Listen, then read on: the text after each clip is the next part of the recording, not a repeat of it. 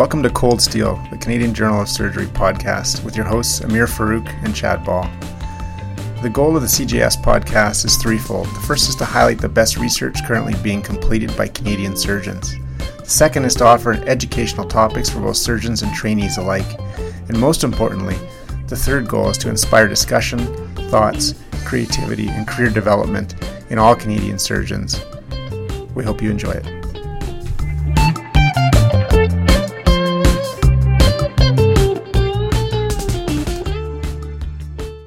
Dr. Richard Reznick is a general surgeon and world renowned surgical educator. He is currently the Health Sciences Dean at Queen's University in Kingston, Ontario. In this episode recorded May 8, 2020, we discussed Dr. Reznick's career, how he got his career in medical education started, and of course, all about competency based medical education. Check out our show notes for links to Dr. Reznick's papers.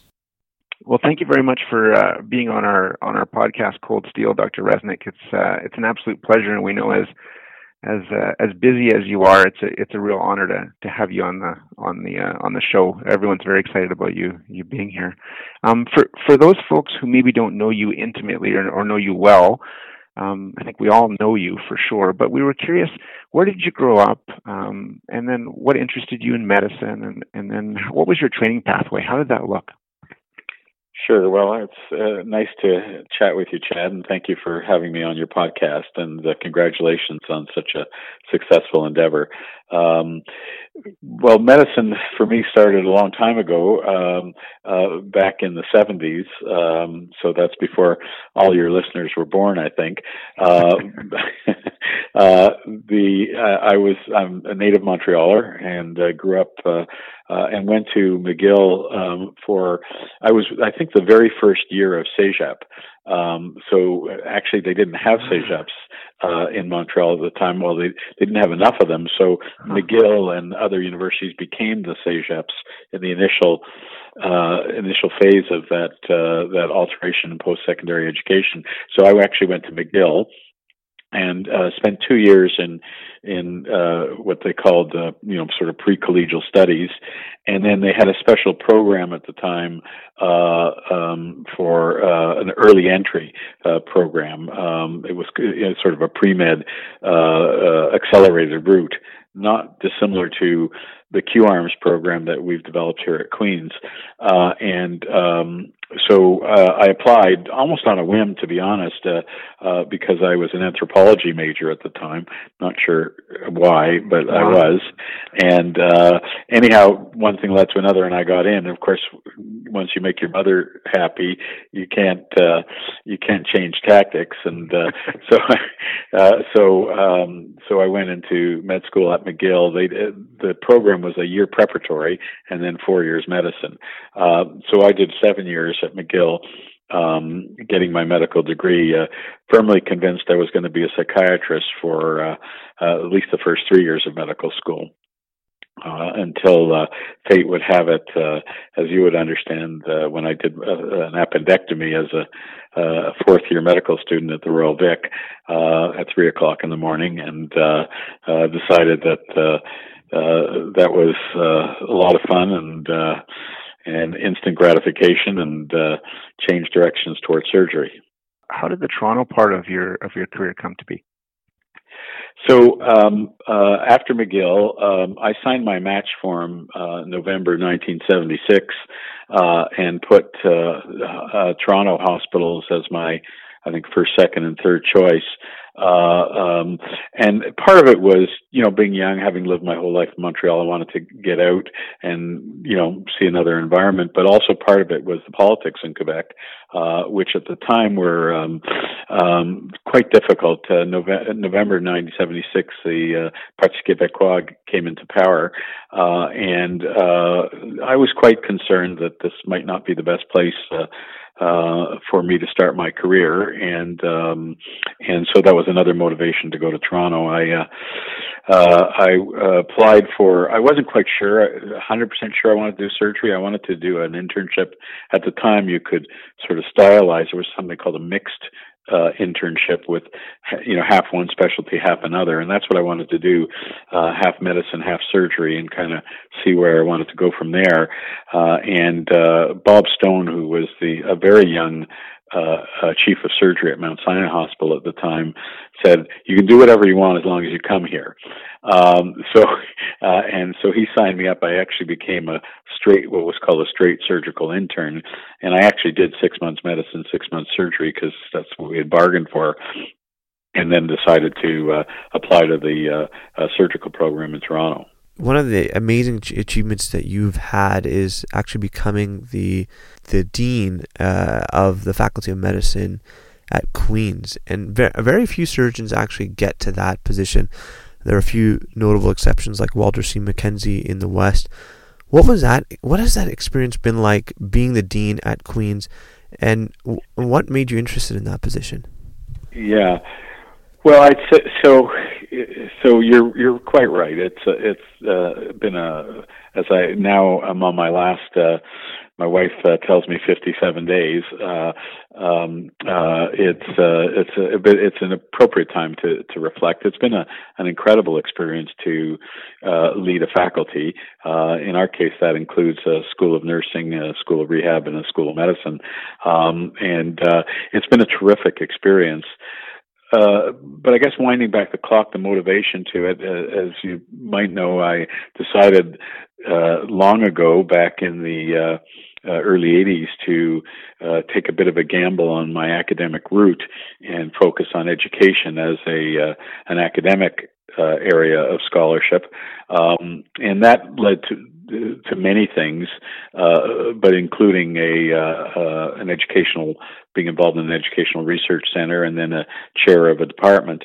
Um, and I guess uh, uh, I guess after five or six years as chair of surgery in Toronto, I had uh, well, actually, even before I had been approached about being a dean uh, uh, of another medical school, uh, and that got me thinking about that pathway. Um, and uh, those opportunities, uh, um, I guess, came up a couple of times over the course of my job as chair of surgery in Toronto, and uh, I thought it'd be terrific uh, to, you know, the the job as uh, chair of surgery was amazing, but to just then take another step and expand expand my scope of activities. Uh, and I guess the one thing that's typified the dean's job is no two days are alike. And the variety of problems and issues that you deal with are quite uh, uh, expansive, and so um, so it's been terrific. And uh, I guess I've been gearing up to do something like that with my focus on education for so long that it became sort of a natural evolution for me it's it's interesting, Dr. Reznick, being in Alberta right now with with our government change and the cuts that have come, and you know, I I, I certainly talk to and, and see Dr. Meddings, uh, our, our dean here at the University of Calgary, and some of the uh, you know, I'm I'm sure we perceive about two percent of the challenges that he's experiencing on a daily basis right now, but you know, so certainly recognizing things can be hard. But what are some of the absolute best parts of of of your deanship job? Yeah, so so you're quite right. Things are things are tough, and there's lots of challenges. But you're but you're equally right that there's uh, a lot of benefits. So by far and away, it's an easy question to answer. By far and away, uh, the most exciting thing about being a dean is being engaged with our student body. Um, uh, certainly, I when I give talks at Queens or, or elsewhere and talk about all of our the, the great things that I think we have and do, our biggest asset by far and away is our students um, and being re-engaged with uh, medical students because, uh, uh, like most surgeons, although I taught some medical students, my primary focus was on resident education. Uh, being more more involved with the students uh, in in different ways, though, uh, has been a real treasure um, um, uh, the, the, the luxury that we have in the medical profession to really get the best and the brightest uh, applying to medicine is uh, is is quite exceptional. At Queens, we have. Uh, for whatever reason, it's become a very, very popular school, and we choose our 100 students from over 5,000 applicants. So, uh, and each and every one of them is interesting, uh, creative, uh, talented, um, one of the things uh, that has been a treasure for us is my wife and I have had the students over for dinner, uh, all all thousand of them, wow. uh, over ten years, uh, in smallish groups of fifteen or so. Uh, and so we get the chance to to chat with them a bit and uh, at least break bread and uh, also break open the wine as well. And uh, and it's been it's been such a you know such a treat and they're they're such such great students and uh, and and are going to make such great doctors so um, so I'd say that's been the single biggest uh, pleasure of uh, of the job although there are many others I can only imagine how what that experience is like for the medical students. I, you know, I've never heard. I didn't know you were doing that, and I've never heard of of any any dean doing that. That must be remarkable from their point of view. Well, you know, there is a bit of a tradition to the uh, at Queens, although huh. we didn't know that when we. So when I got the job as dean, uh, I was in my eighth year as chair of surgery in Toronto. My wife innocently said to me, "Well, how are you going to stay connected to the students?" And I said, "Well, you know, maybe I'll do a little bit of teaching, uh, which I actually ended up doing uh, just a little bit, uh, some surgical skills uh, in the skills lab, and but she said, I so I told her that. And she says, well, that's not quite good enough. She says, why don't we have them for dinner? And I said, well, what do you mean for dinner? I said, there's a hundred of them. She says, no, no, let's have them for dinner.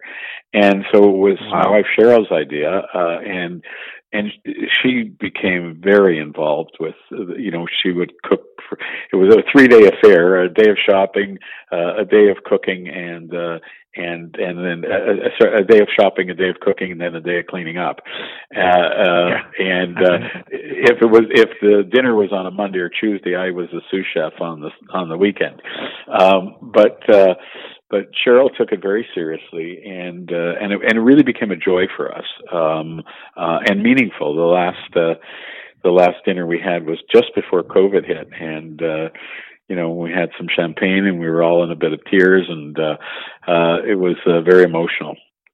Wow, it's it's interesting. I you know I, I didn't know your your your wife's name was Cheryl because when when you said that and you just described uh, you know your experience over those 10 years with with your medical students it made me immediately think of keith Lillemoe's wife whose name is also cheryl and it was interesting to watch never mind at the fellowship level but at the, at the general surgery resident level she was an absolute dynamic and very important partner of his and i'm sure continues to be in boston. In terms of exactly that uh, what has your cheryl meant to your career and and uh, and your life? Yeah, well, uh, that's that's a uh, you know that's a that's a long uh, I could spend a lot of time talking about that but uh, but in in short just I think as you've described um, uh, Cheryl and I met uh, um, uh, over we like to we like to tell the students because they ask each time at dinner uh because uh, they know the story but they want to hear it uh, from us uh, over a bleeding chest tube uh, when I was in uh, senior resident in cardiac. And um, she was a cardiac ICU nurse and uh, um, and uh, uh, she um, you know we've been married now for I guess 30 it'll be coming up to 36 years uh, and um, uh, Cheryl's uh, uh, after a fairly short nursing career, uh, was a stay-at-home mom, and uh, for the last many many years has taken that part that job of hers extraordinarily seriously, as well as the job of working, you know, assisting me and and uh, being a partner with me in in some of my adventures, including the dean's job. So uh, Cheryl enjoys some many of the the, the social aspects of. Uh, uh, of, of that are obligate for a dean, and she's taken those very seriously and helped me through all of those. So, uh, so it's been terrific, and um, uh, we've enjoyed uh, we've enjoyed working together on on many things for many years. That's that's amazing. It's uh, yeah. It, yeah. it's always so impressive from the outside to see dynamic couples like that that that can work together so well. In addition to to being together. You, you know, you've touched on it a little bit, uh, and I think we've kind of mentioned it a little bit. But you're you're really synonymous, your name and you, uh, with medical education in Canada, and, particularly surgical education. And uh, just before we got on on the on the line formally, I was just telling you. Uh, you know, a story about um, uh, a very prominent American surgeon who who uh, would refer to you as the Richard Reznick, as in you know who the Richard Reznick is. And I always thought that was really high high uh, high and subtle praise. Um, just curious, how did you get into the medical education business, yeah. so to speak? What, what what drew you into that? So, you know, you would hope that it was well thought out and uh, and and well designed and uh, but uh, you know like most things in life it, it's really a bit of circumstance and uh, and in some ways luck and uh, uh, being in the right place at the right time. But the story was that I finished my general surgical training um, uh, and I actually went as soon as I finished general surgical training I wasn't a hundred percent sure what was next. And a friend of mine who I had he was a fellow and I was a resident, had become a staff surgeon at a community uh, hospital in Toronto, um, and they had one surgeon had died and another surgeon was sick and they were down and he was desperate for help and asked if I could come for six months as a placeholder uh, which I agreed to do, uh, and and loved it. It was fabulous. I mean, just the thrill of actually doing stuff, all the stuff you were taught, and uh, um, and I was thought I would stay there for six months, and six months ended up being uh, a little over two years. But right early on, I decided I wanted to do academic, be an academic surgeon, and was trying to design design a pathway uh, to achieve that goal.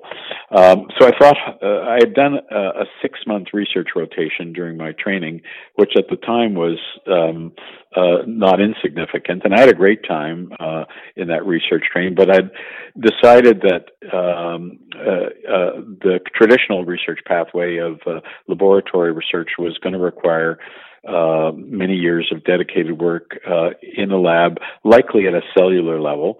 Uh, uh and I, even though that was of interest to me, I didn't think I would be able to sustain an interest in fundamental biological research for the rest of my career.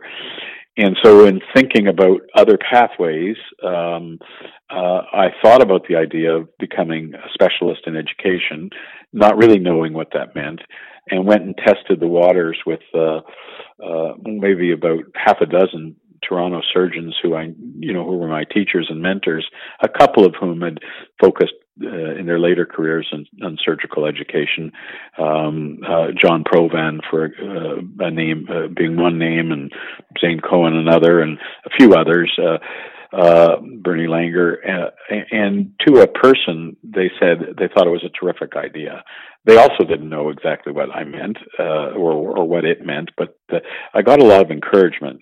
And so, uh, through actually John Provan, uh, he sent me to meet a, a gentleman named Roland Folse, uh, uh, who was the chair of surgery at a fairly new medical school called Southern Illinois University um, in uh, Springfield, Illinois, and suggesting that uh, that school had start had decided to make medical education and surgical education its principal academic focus.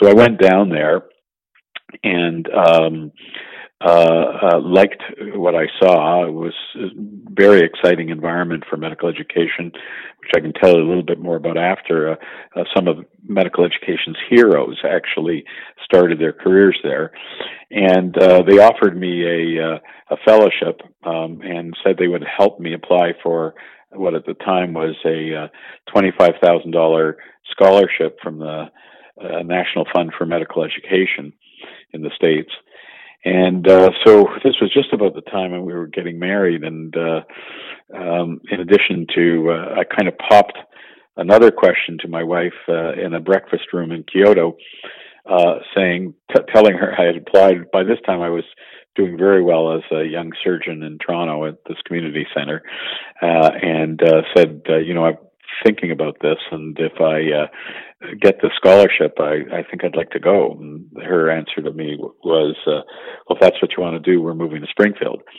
And um, so that was the start. Uh, maybe I'll stop there because it's a. I could spend the entire hour telling you about uh, about that saga, but it was in, uh, I, in short, I got a million dollars worth of education uh, in a year's time, and uh, it was a fabulous experience. It's pretty remarkable that uh, you would pursue that and that you got so much encouragement because I think you know now surgical education uh, is a well respected academic pursuit, but I don't think it was always like that, and so uh, it's pretty mar- remarkable that you and, and many other surgeons in in Toronto recognize that as being an important thing to kind of target. Yeah, you know, I mean, it's always been, or it certainly was at the time, the orphan child of our academic tripartite, and uh, um, but but I think intrinsically everybody knew and understood of the importance of it. But of course, where we hadn't focused, uh, and what's changed dramatically in the last 30 years is uh, the, the notion that that the, the, science of, of education and or the scholarship of education is a very bona fide academic pathway.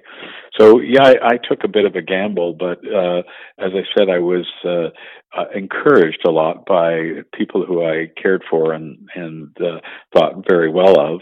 Um, and but went I didn't know what I was going to do for that year. Like when I when I signed up, I, I wasn't sure whether I was going to join some kindergarten teachers in in in an education school or what it was going to look like. It, it ended up being a very stylized program for uh, a guinea pig, and uh, I was their first uh, master student in medical education, and I was able to sort of stylize my own program, and it was a, it was an incredible experience you're known for so many things, and I think particularly across Canada, you're very, very well known for your work that you've done with around competency-based medical education. But I think that only represents one of many of your your achievements. Uh, one of one of the other achievements that I wanted to highlight was introducing the OSCE into the LMCC exams. How did that come about, and how did you come up with that idea? Well, it's a good time to discuss it uh, because there's actually a petition right now. I think I saw it being signed by over 1,500 students uh, asking the MCC to do away with the OSCE, um, part, or the Part 2, um, particularly in this year of uh, turbulence around COVID. Um, uh, so, uh, so the exam is uh, uh, was at the time controversial and continues to be controversial. Um, well, it was a very interesting story. Um, I come back uh, to Toronto as a newly minted quote unquote surgical educator. Uh, and actually had had some OSCE experiences when I was in Springfield, Illinois. They had done some of the very first uh, OSCEs in North America um, uh, uh, in in Springfield. Um, so I had had a little bit of experience, and one of uh, my collaborators at the time, when I came back to Toronto, a gentleman named Robert Cohen, who's now in Israel, uh, also had had some experience, and we teamed up a bit to think about running some local OSCEs in surgery, um, uh, which we had started. And I then got a visit from uh, a gentleman named Michel Berard, who was the registrar of the Medical Council of Canada. Um, and Michel was in Ottawa. He, he flew down to Toronto and he said he wanted, he asked if I would chair a committee to investigate the feasibility uh, and implement, implementation of uh, a national OSCE for licensure. So uh, there I was, a young surgeon. I think I must have been just two or three years into the my academic practice, uh, given this opportunity to uh, uh, lead a national committee to do this, and that led to literally a decade of relationship with the Medical Council of Canada. So um, it, it was great. It was uh, I was very lucky to get that opportunity, and it was just by uh, by circumstance that I had had a little bit of experience, and not many people had with the OSCEs. Michel was a, a by profession an obstetrician gynecologist, and I remember him telling me he wanted a surgeon to lead the uh, initiative because he thought it would take a surgical personality and mentality to drive through some of the obstacles that we were going to face um, which ended up being, I'd say, true. And uh, not that a physician, an internist couldn't break through obstacles either, but he was convinced it had to be a surgeon. So, uh, so that so that was the start of that story, and it, it was a great story and uh, a, a great relationship uh, with the medical council. That's really interesting. it's always it's always neat to hear the the genesis of some of these things that those of us who come later through yeah. systems, you know, just it's just sort of the way it is, and it's particularly interesting to think that uh, folks uh, are trying to do away with it now. yeah, well, well, nobody. So the the, the impetus to start uh, performance based testing uh, uh, generated from the fact that we were licensing people based on a paper and pencil test, mm-hmm. and the regulatory authorities who were seeing their complaints weren't about knowledge. Their complaints were about clinical skills right. and, and professionalism and communication. And they said to the council, "Why aren't you testing that? Right. Uh, you know, why are you just testing uh, that a doctor can fill out the right bubble on a piece of paper?" Um, and uh, uh, you know, I remember uh, uh, when, in the early days of of, of um, the uh, uh, of the OSCE, we would quote Osler, who said something to the effect of uh, to uh, to sail the sea, uh, the educational sea without books is to uh, not sail at all, and to or to sail an uncharted sea, but to you know to do medicine without patients is to not sail at all. I, I mm-hmm. not quite the quote, but something like yeah. that. And um, uh, and and so the early days of the OSCE were very very exciting. I mean, it was logistically challenging to, at the time, test. I think it was 1,600 graduating students uh, across five time zones and two languages, uh, with thousands of patients, standardized patients, and thousands of examiners. So it was the logistical challenge, not the conceptual challenge, that uh, um, because conceptually the OSCE was sound. Why today, 30 years later, it may not be needed, and the students are right, it may not, is because we profoundly changed the curriculum. There was no such a thing as you know, uh, teaching of professionalism, teaching communication skills, even clinical skills teaching back then was in its infancy. So the examination tail wagged the curriculum dog, uh, which was appropriate. And now, 30 years later, all of our medical schools are filled with clinical skills teaching at a high level, uh, as well as clinical skills assessment. So, hence the challenge to the uh, to whether we still need the part two. You know, competency by design um, has gained uh, so much momentum in its rollout across the country, particularly in the surgical subspecialties that that you and I uh, uh, live in. And a lot of that, of course, was driven by your your hard work. Um, for our listeners, could you define CBD for uh, for us? Sure. Well, competency by design is the actual, um, almost not quite trademarked, uh, but the Royal College's, if you will, um, moniker uh, of competency-based medical education.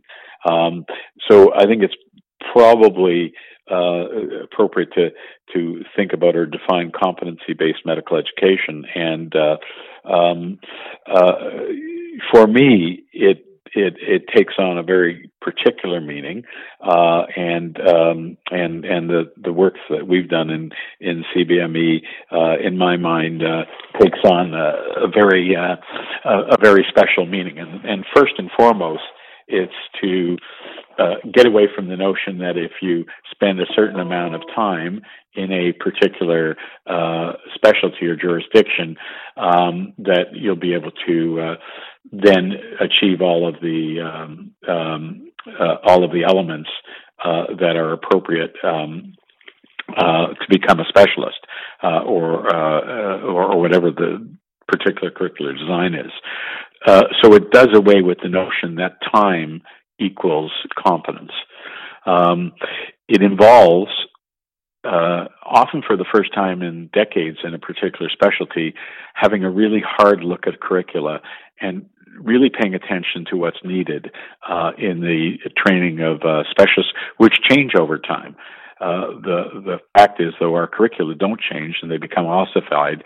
Uh, so, to me, a big part of CBME is having that hard look at the curricula, and then uh, in our case, through a system of uh, milestones and EPAs, uh, EPAs being entrustable professional activities, making the criteria for advancing from one stage uh, to another very explicit. Um, uh, important, uh, an important element is that this implies that there needs to be uh, much greater faculty uh, resident engagement uh, at a very fundamental level um, and dramatically ramped up assessment. Um, uh, and then in, in, in, our Canadian context, what CBME has also involved is making very explicit something that's been implicit uh, and sometimes hidden, uh, and that's the that medical education has a cost, uh, and that there's specific costs to uh, to delivering high quality education and making those explicit. And I guess the last thing I would say, because I could again go on for the whole hour about competency based education, is that it changes the dynamic uh, um, to- more towards uh, resident empowerment uh, and puts and resident responsibility. Um, and uh, uh, so, a, a, fundamental element of uh, uh of the program is to, uh, uh, if you will, a transfer of power from the from the teacher to the to the learner. I think in some ways CBME is very counterintuitive, especially for someone who has a background as a surgeon. I think you know traditionally you know, surgeons just start as residents and then somehow magically at the end of five years they put in hours and hours and hours and they're and they're surgeons. And no you know it's hard to actually envision someone challenging that notion in, in many ways.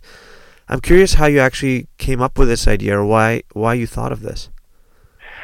So so i absolutely didn't think of it uh, think about it. Um, uh, so competency based education as a um, as a movement if you will started in the sometime in the 60s uh, with its roots deep in behaviorist theory, uh, and it's been used extensively in K to 12, uh, aviation uh, medicine, uh, and and many uh, sorry in, in, aviation and and many other areas of of, edu- of multiple fields of education. So um, I like to think about CBME, competency based medical education, as a 50 year old movement that's just taken medicine by storm.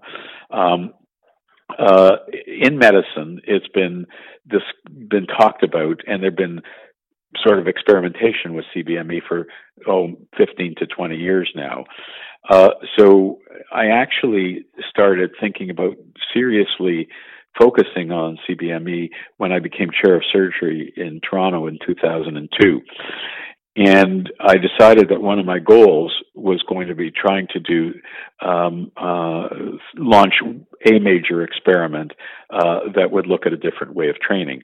And of course, at the heart of it is um, the training that you described just before, what some might call the uh, um, you know learning by osmosis, uh, because when you're a surgical trainee for 100 hours a week uh, and you were exposed to so much surgery, um, um, learning by osmosis was uh, not an uh, you know not impossible and certainly uh, a reasonably a reasonably uh, appropriate way of approaching surgical training.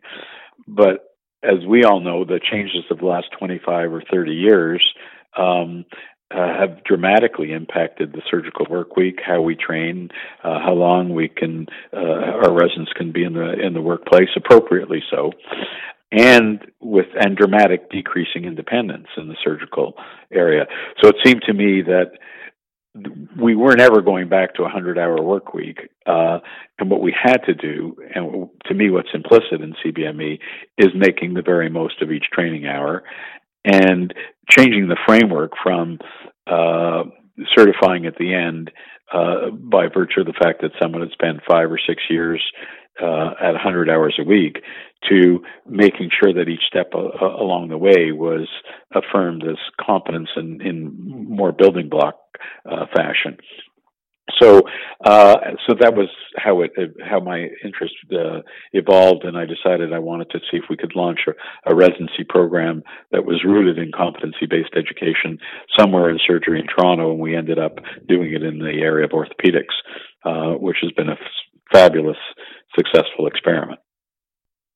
Dr. Reznick, I, uh, I'm sure um, you know the rollout of of of, uh, of CBME in Toronto uh, wasn't all roses, particularly in orthopedics. I was curious why you chose orthopedics and how that came about, as well as what some of the hurdles or struggles were in that early time.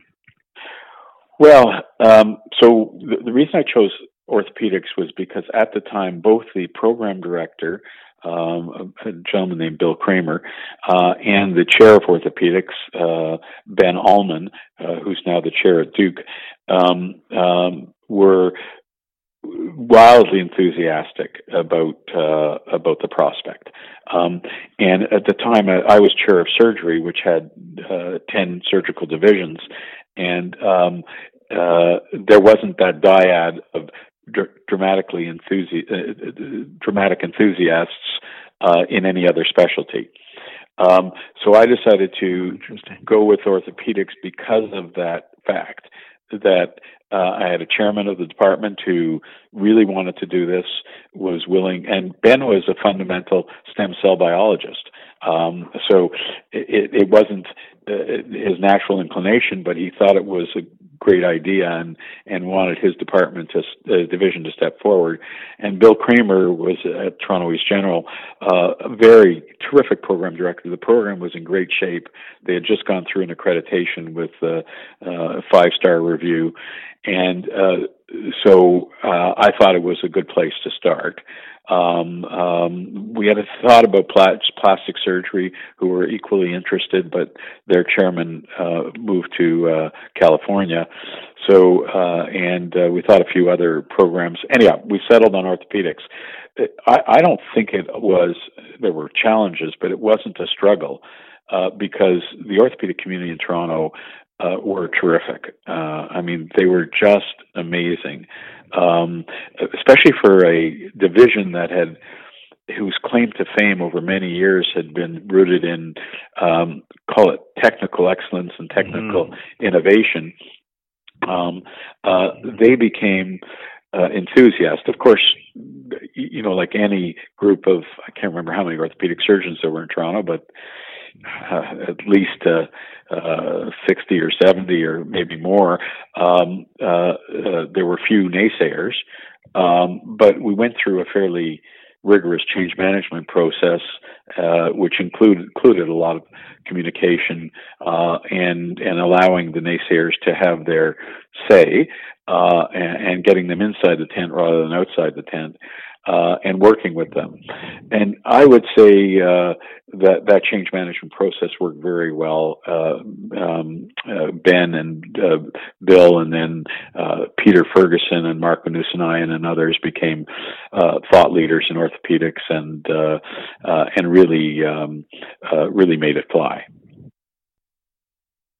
it's amazing that, that you had such a keen partner out of the gate, and I'm sure that made all the difference as an example, really, to the rest of the country. There's no doubt.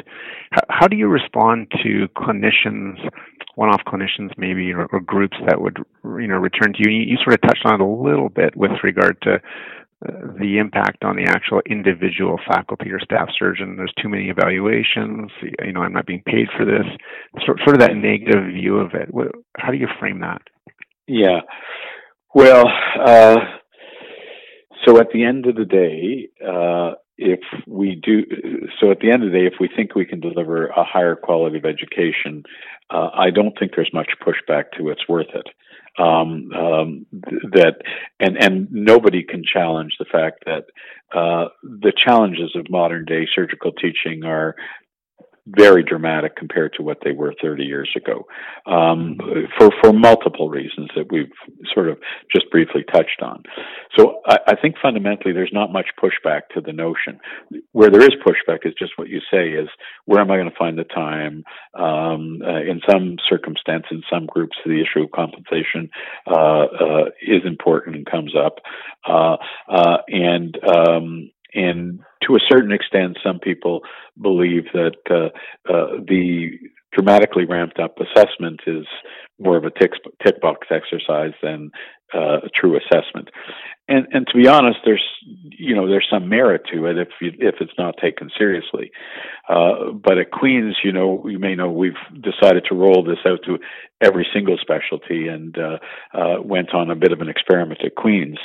Um, and there's no question we've done fairly systematic studies of now our faculties belief uh, um, systems in in CBME, and we've seen drama- dramatic changes from tremendous skepticism to uh, reluctant acceptance to um, uh, uh I'd say cel- to cel- celebrating that uh, that we've uh, been able to achieve it, and that it's a better way of training.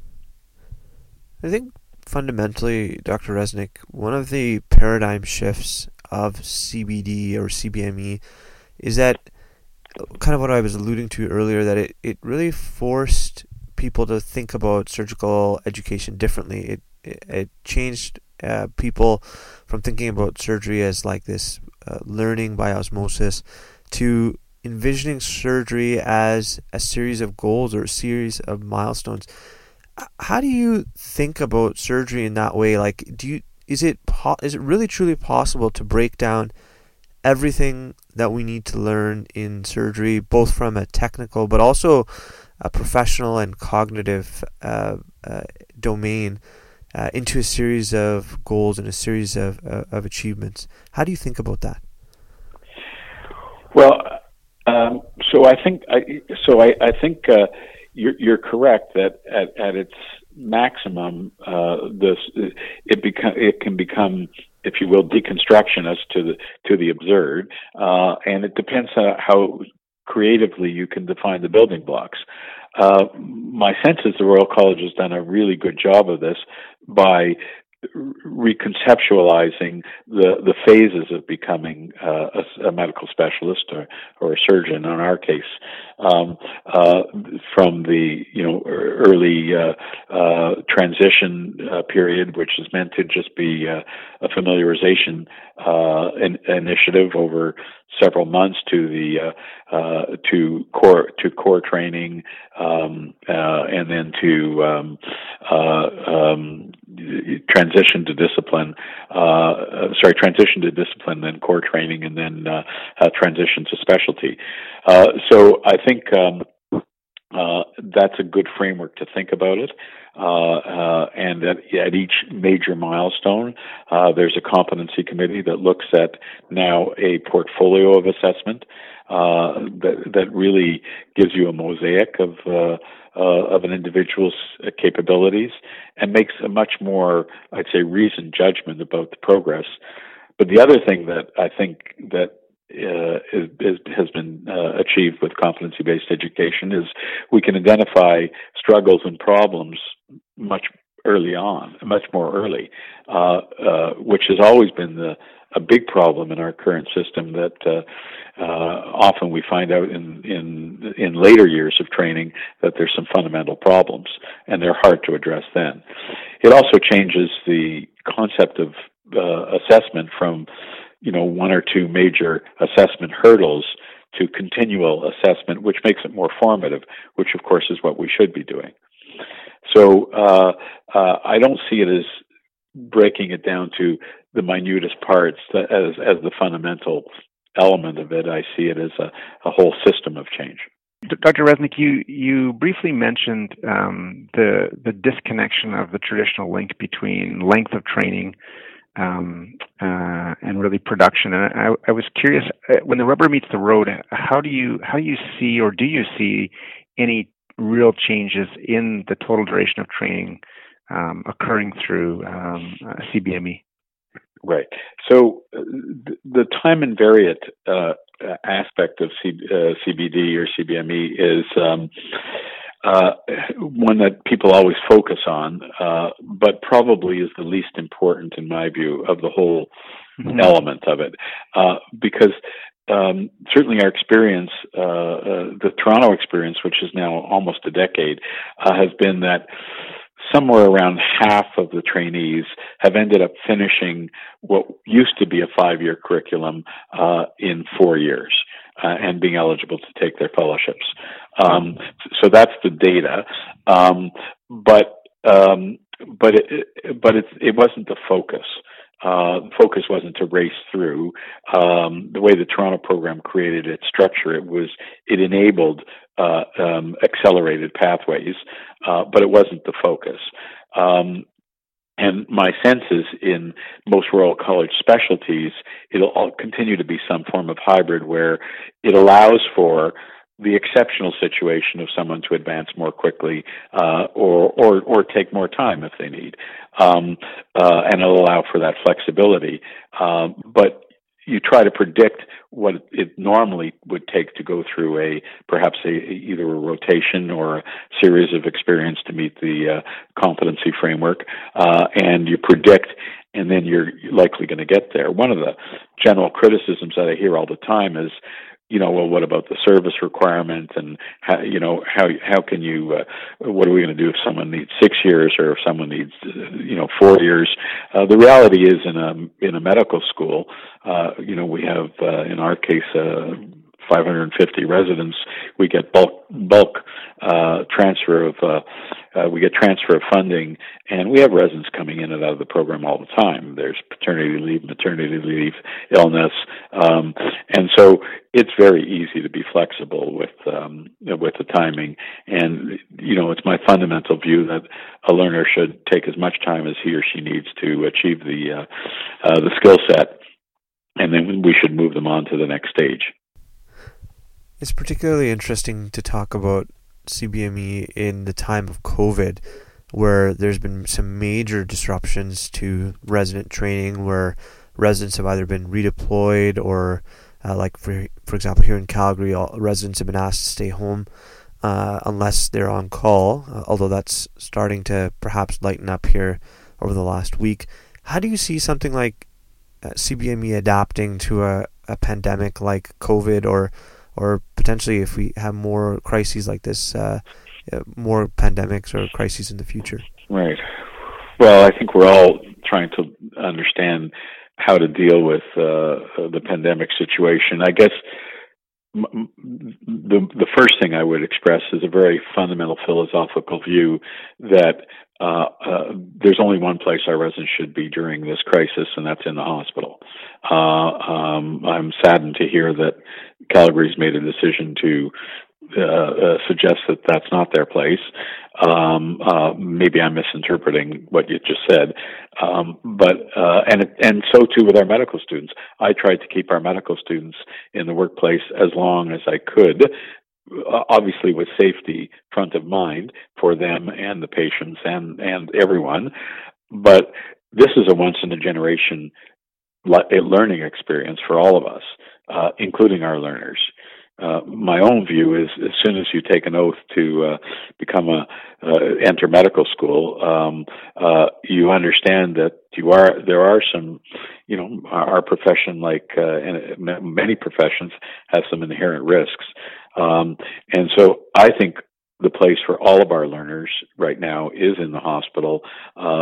Uh, and it's up to us to be smart about it and structure it, uh, you know, uh, in a safe way.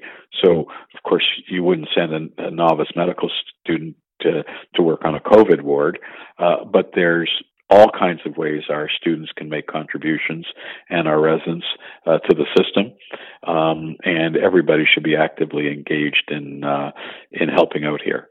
Dr. Reznick, you, you recently published a, a paper in the journal Surgery that outlines, um, you know, many of the principles and the and the process in terms of um, delivering CBD uh, across the country. And I would encourage anybody uh, uh, who's who's listening um, to to look that up because it's it's a great document.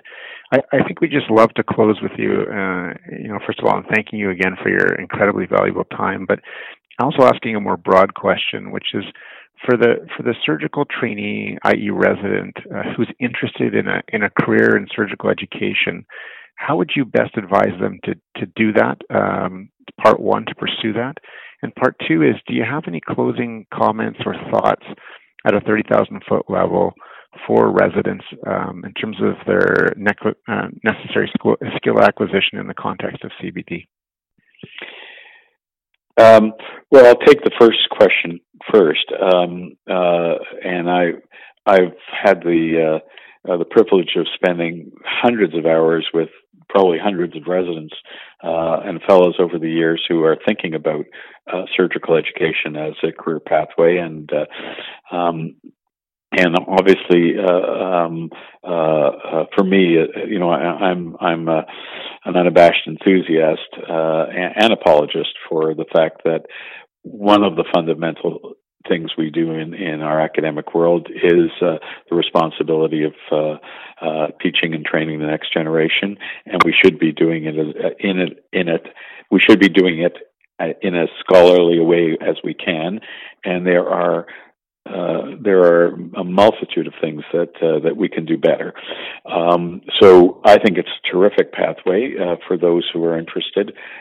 Like most pathways, getting some formal training uh, in the area uh, to me is a sine qua non.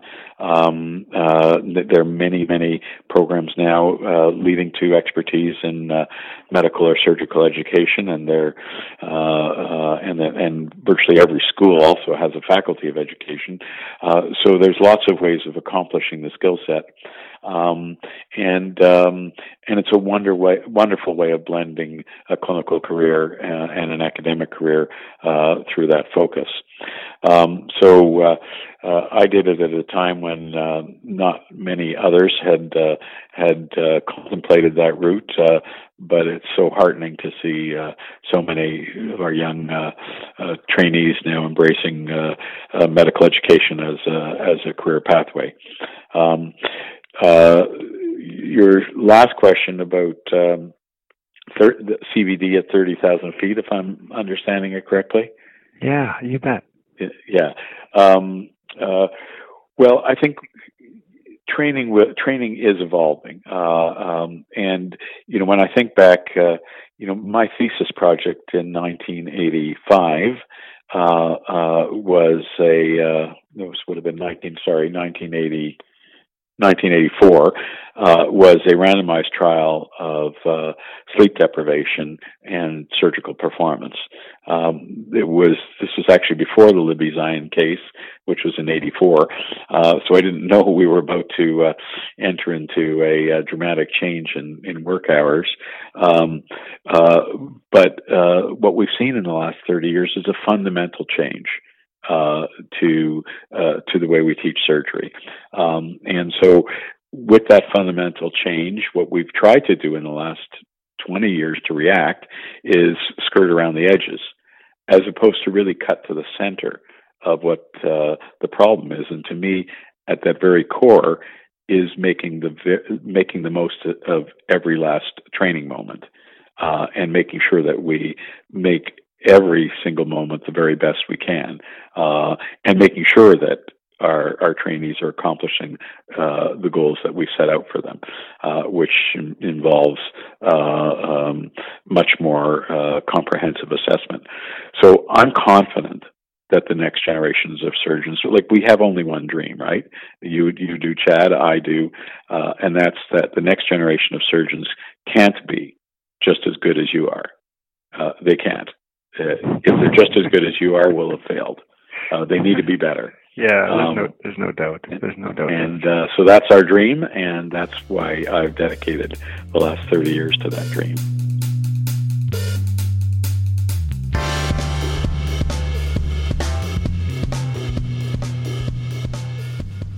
You've been listening to Cold Steel, the official podcast of the Canadian Journal of Surgery. If you've liked what you've been listening to, please leave us a review on iTunes. We'd love to hear your comments and feedback, so feel free to email us at podcast.cjs at gmail.com or connect with us on Twitter at CanJSurg. Thanks again.